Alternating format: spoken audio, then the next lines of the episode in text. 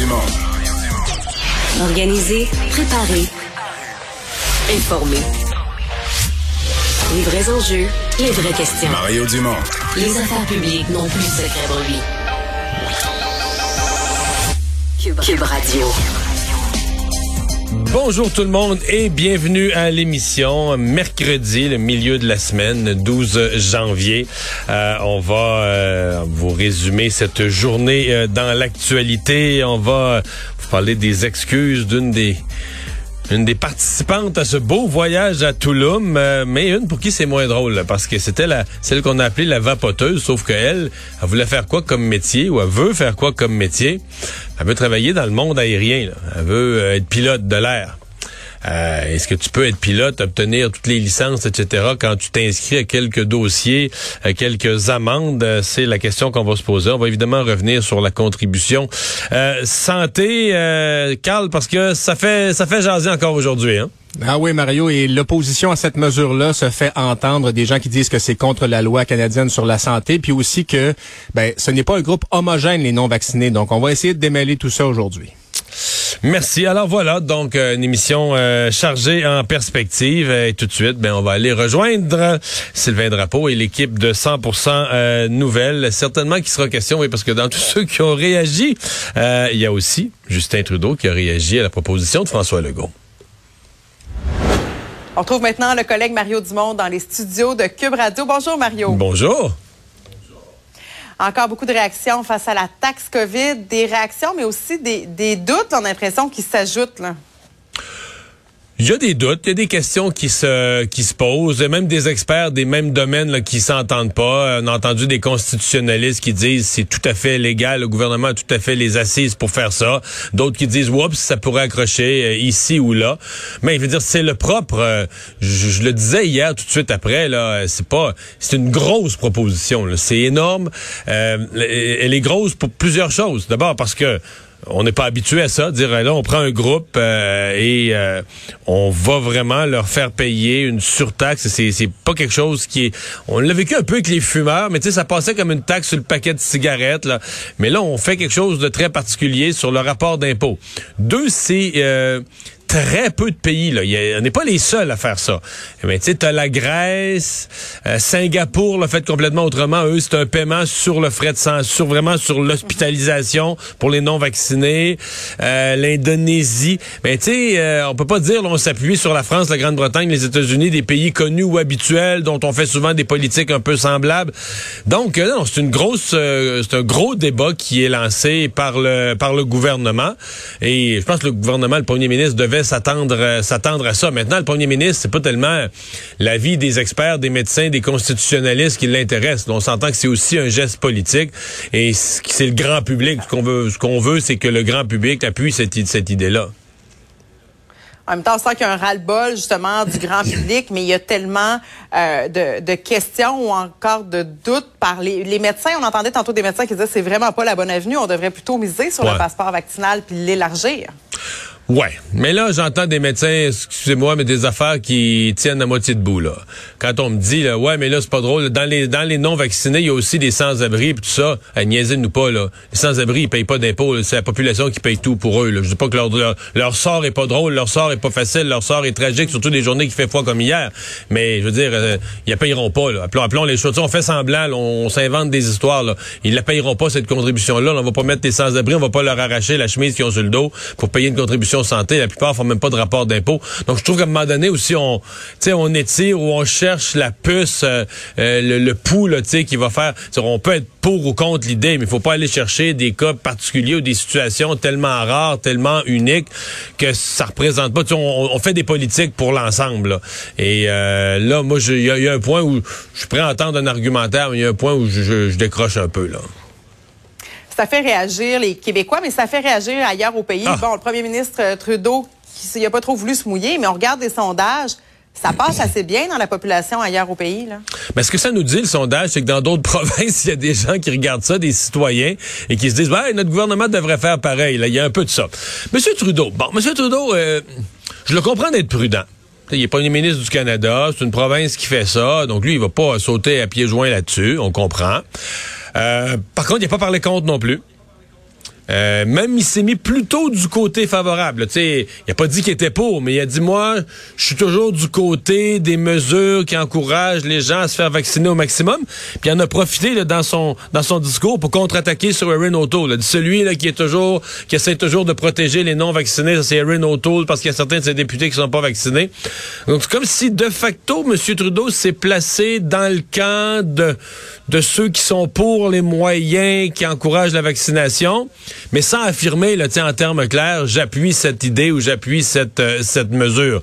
Mais, euh, bon, euh, je dirais, c'est quand même déjà gros qu'il soit pas prononcé contre parce que il y a un de ses députés hier soir, là, qui est député de la région de Québec, là, Joel Lightbone, qui lui avait dit que ça n'avait pas de bon sens, que ça allait à l'encontre de la loi canadienne sur la santé, etc., nos principes de gratuité, d'universalité au Canada. Alors, c'est pas la ligne qu'a pris. M. Trudeau a pas repris la ligne de son député, a été beaucoup plus disons, sympathique à l'idée. Là, euh, donc, euh, est-ce que c'est parce que... Bon, d'abord, son ministre de la Santé, Jean-Yves Duclos, a dit pas plus tard que la semaine passée qu'il était pour la vaccination obligatoire. Si t'es pour la vaccination obligatoire, c'est que tu es prêt à ce que les gens non vaccinés vont vivre des conséquences importantes. Si c'est obligatoire, c'est obligatoire. On comprend que c'est pas la vaccination de force avec des gens attachés sur une civière, mais c'est que si elle est obligatoire, ça veut dire que ceux qui la prennent pas vont vivre une conséquence. dans ce cas-ci, dans le cas du Québec, c'est une conséquence financière. Ou est-ce que M. Trudeau, c'est tout simplement une lecture de l'opinion publique, il s'est dit, il a senti, il y a tellement de gens qui sont pour ça, euh, je peux pas me prononcer pour, mais je peux pas me les mettre à dos non plus. Là. C'est une mesure qui risque de faire des, petits ailleurs au pays? J'en ai aucune idée, sincèrement. D'être débattu? Ouais, j'en ai, euh, j'en ai aucune idée. Mais il reste du travail au Québec là, parce que on, on comprenons-nous bien là. Euh, c'est une mesure qui euh, va devoir passer par le, Parlement. Je voyais des gens qui disaient ouais, mais là c'était décidé par le gouvernement tout seul. un peu là. Le premier ministre a annoncé son intention, ce qui lui est permis comme premier ministre, mais la loi, euh, créer une nouvelle taxe là au Québec, ça se fait par une loi. Ça va devoir être discuté. Il reste des étapes, là, donc ça va devoir être amené à l'Assemblée nationale. le gouvernement est majoritaire, il a le pouvoir de faire passer son idée. Euh, D'ailleurs, peut-être qu'il y aura des partis d'opposition qui seront favorables aussi, on verra bien. Mais euh, de l'intention du gouvernement pour en faire une loi bonne et due forme. Il va falloir mettre un montant, mettre tous les détails, mettre ça dans une loi et faire voter cette loi par l'Assemblée nationale. En tout cas, à ma connaissance, là, tout ce qui est nouvelle ponction fiscale, tout ce qui est nouvelle taxe, impôts, de toutes les formes, euh, ça doit passer par, euh, par un vote du Parlement. Ça sera pas du jour au lendemain, mais ce qui arrive plus proche, euh, quand même, qui est assez près de nous, c'est le retour à l'école. En principe, lundi, on devrait être fixé demain. Ça aussi, c'est un gros défi, entre autres, pour le gouvernement. Là. Ouais, c'est un gros défi. Ben d'abord, faut, faut, je pense qu'il faut cesser de parler d'incertitude. Sincèrement, moi, euh, depuis le 30 décembre, le gouvernement n'a jamais changé d'idée. Ils ont fixé la date du 17 janvier. Euh, et moi, j'ai vérifié ça ce matin, puis il n'y a aucune volonté de changer d'idée. Il reste le nouveau directeur de la santé publique euh, qui a dit qu'il allait donner son avis.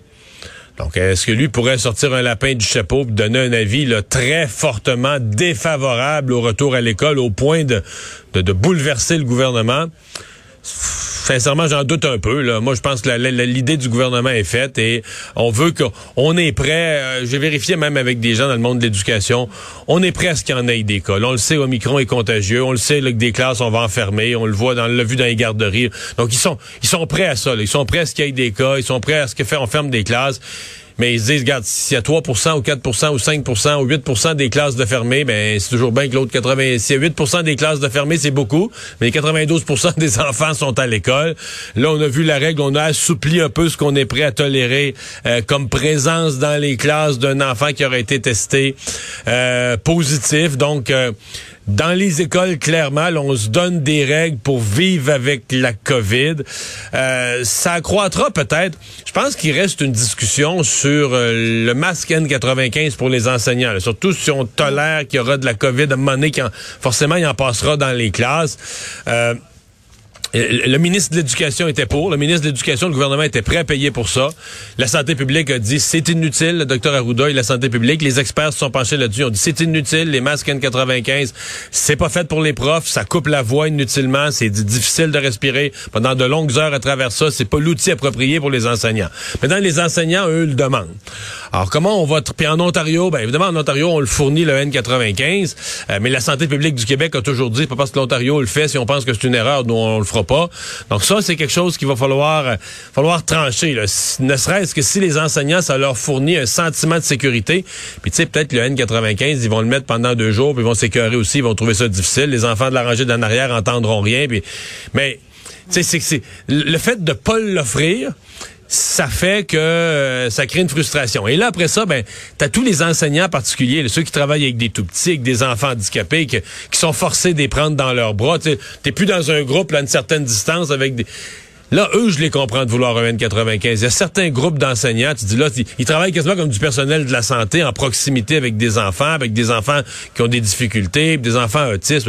eux, je les comprends de vouloir un N95. L'enfant est pas, souvent, l'enfant peut pas porter le masque dans ces cas-là. Là il y a la question du 95, des nouvelles mesures où on dit que les, les 5 ans et plus devront euh, respecter un 2 mètres. En tout cas, ça va être difficile dans certaines classes. Moi, je pense aux premières années, là, puis à ma petite puce, ça sera pas facile si jamais euh, il y a des Je pense qu'il faut voir ça comme un, effort ou un objectif et non pas une règle militaire dans le cas des tout petits. Là. Non, effectivement. Euh, j'aimerais ça t'entendre aussi, Mario, sur ces policiers anti-mesures sanitaires. Bon, on a vu euh, les, euh, les, influenceurs. On se dit, OK, mais là, des, policiers, il me semble que c'est assez surprenant, même choquant. Ben, ça fait surtout un peu peur, ce qu'ils disent, hein? Euh, parce que, contrairement aux influenceurs, ils sont pas sur le party, tout ça, ils sont plus inquiétants dans leur discours, parce que c'est comme si eux, ce qu'ils disent, c'est nous, comme policiers, ben, on va la faire, la loi, là. on n'aime pas le gouvernement, gouverne d'une telle manière, et tout ça. Fait que nous, on va, on va, nous, on a une logique à nous. Bon. Euh, est-ce qu'on applique ça à tous les policiers? Là? Est-ce qu'on trouve ce que le policier, lui, trouve grave, ce qu'il trouve pas grave, euh, son orientation politique, si un policier est indépendantiste ou ultra-fédéraliste, il va agir différemment envers les uns. Hey, hey, hey, hey, hey, hey, hey. Je veux principe, c'est qu'il y a une seule autorité constituée, euh, puis les lois émanent du Parlement, puis les lois sont votées, et euh, à partir de là, un gouvernement dûment élu les, force les policiers à appliquer les lois qui ont été votées. Je veux dire, on ne demande pas aux policiers après ça de dire, ben là, vous, selon, selon ce que vous pensez, là, refaites-nous chacun votre, votre loi. Là. Et c'est ce que ce dont se réclame. Du, nous, on peut pas faire appliquer une loi puis tout ça. Pis, non, euh, non, non, non, non, ça, ça, ça, ça, marche pas de même. Mais c'est que c'est un peu plus grave d'entendre des policiers concevoir ainsi leur travail puis le dire publiquement. Là, concevoir qu'eux seraient en droit de déterminer ce qui est applicable, ce qui l'est pas, ce qui est bon ou ce qui est pas en fonction de leur opinion personnelle. Là, je juge même pas de la valeur de leur opinion personnelle parce qu'on comprend à travers les branches, on comprend que c'est des formes de complotisme. Mais je mets, je mets ça de côté. Là. Peu importe, même s'ils avaient raison, même si j'étais d'accord, mettons, avec l'opinion d'un policier sur un sujet, je veux dire, je j'y permettrais pas plus d'aller à l'encontre de la loi puis de dire, ah, ben moi, je fais, je fais, je fais ce que je pense, moi. tu sais, si on commence comme ça, ça va mal tourner. Euh, c'est préoccupant, effectivement. Merci beaucoup, Mario. Au revoir. Alors, Carl, euh, dans les euh, nouvelles, ben, commençons par le bilan de la COVID, qui va toujours un peu dans... Ça, ressemble au jour précédent. Ah oui, 52 décès aujourd'hui, Mario, qui ont été euh, qui ont été annoncés, puis une augmentation de 135 hospitalisations, c'est-à-dire 457 entrées, 322 sorties. Donc, on est encore dans un un phénomène où il y a plus de monde qui vont à l'hôpital qui en sortent. Ça veut dire que on parle d'une vague qui se calme, mais pas encore. Puis bon, ben c'est ça. On a euh, aux soins intensifs, on a, t'as peur que je vois ça, 200, 263 personnes, oui, aux soins intensifs. Euh, hier aussi, ça c'est un signe encourageant. On a augmenté le record de de cas, de, rendez-vous à une journée pour une première dose. Il y en a encore qui ne l'ont pas. Ben, 7000 personnes qui ont pris une inscription hier pour la première dose. Euh, il y en avait eu 5000 la veille. Ça fait 12 000, 12 000 inscriptions, euh, 12 000 inscriptions pour une première dose euh, en 48 heures. Ça, c'est beaucoup plus que ce qu'on avait dans les derniers jours. Donc, est-ce que c'est la, la menace d'un impôt euh, anti-vax? Est-ce que c'est d'autres choses? Est-ce que c'est l'Omicron où les gens sentent que là, on peut plus niaiser avec ça? Peut-être une combinaison combinaison de facteurs, mais en tout cas, c'est une très bonne nouvelle. As-tu l'impression que ça va se maintenir, toi? Parce que moi, je me dis, à une centaine de jours comme ça, il restera plus grand monde de, de pas vaccinés. Là, non, je pense pas que ça, va se maintenir? Je pense que c'est... On l'avait vu à chaque fois, là, quand il y a eu euh, la l'annonce du passeport vaccinal, à chaque fois, même quand on avait ajouté, euh, je me souviens d'une directrice de centre de vaccination à Québec qui m'avait dit, quand ils ont ajouté les centres de ski dans le passeport vaccinal, pendant deux jours, pendant deux jours, ils ont eu plein de skieurs.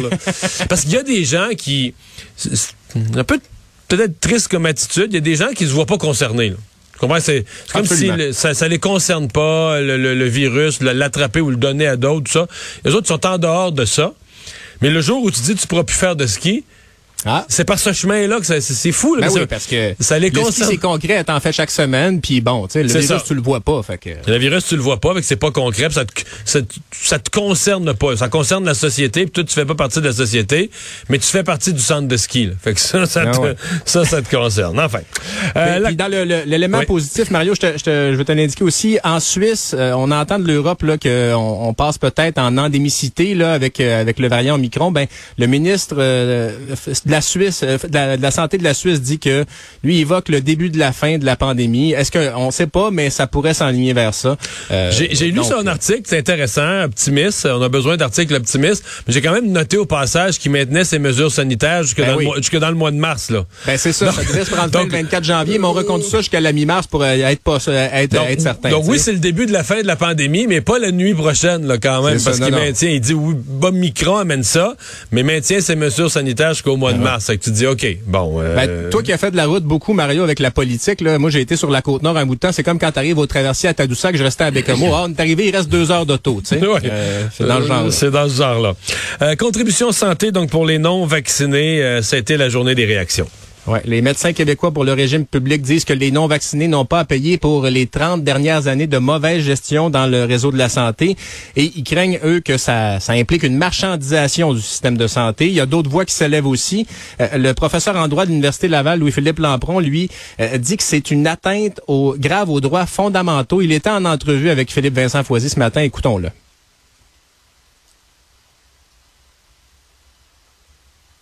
On me dit que qu'on a bon, le là, on n'a pas l'extrait, en, gros, il dit que c'est ça, le, le droit de refuser un traitement, c'est la colonne vertébrale du droit de la santé. Euh, qu'on se base là-dessus, puis on n'a pas à, à modifier ça. Donc, selon lui, euh, euh, il y a de fortes chances que la contribution santé, hein, forte chance, on s'entend, ça va être contesté dès le premier jour. Là.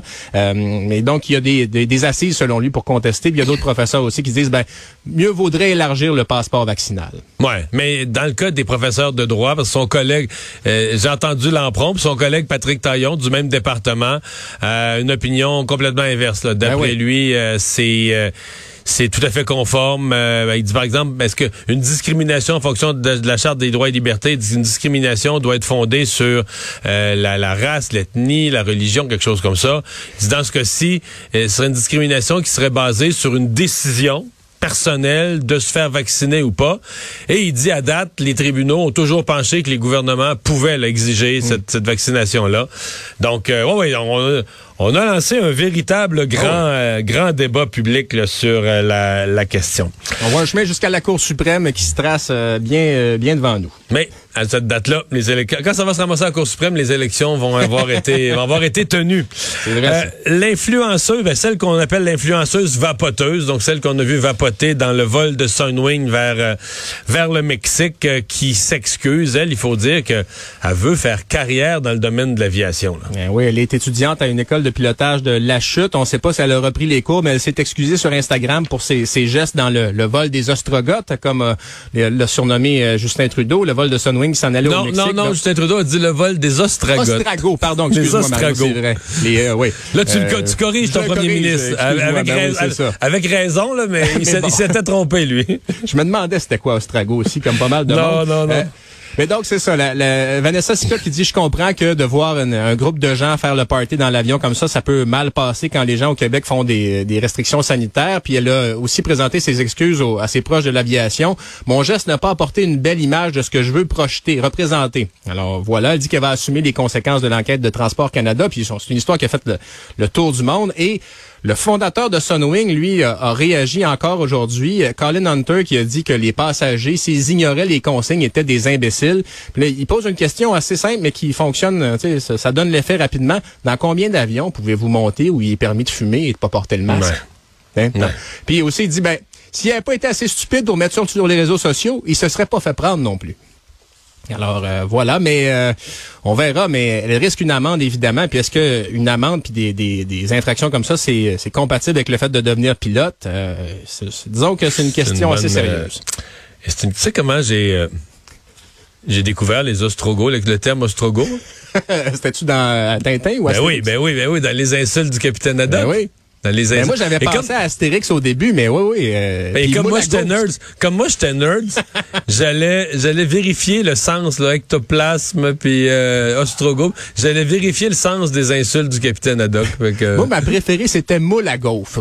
c'est vrai ça. moule à gaufre, ça... Pas clair ça pourquoi c'est une insulte. Non, mais en tout cas, Merci Carl, à plus tard. plus tard.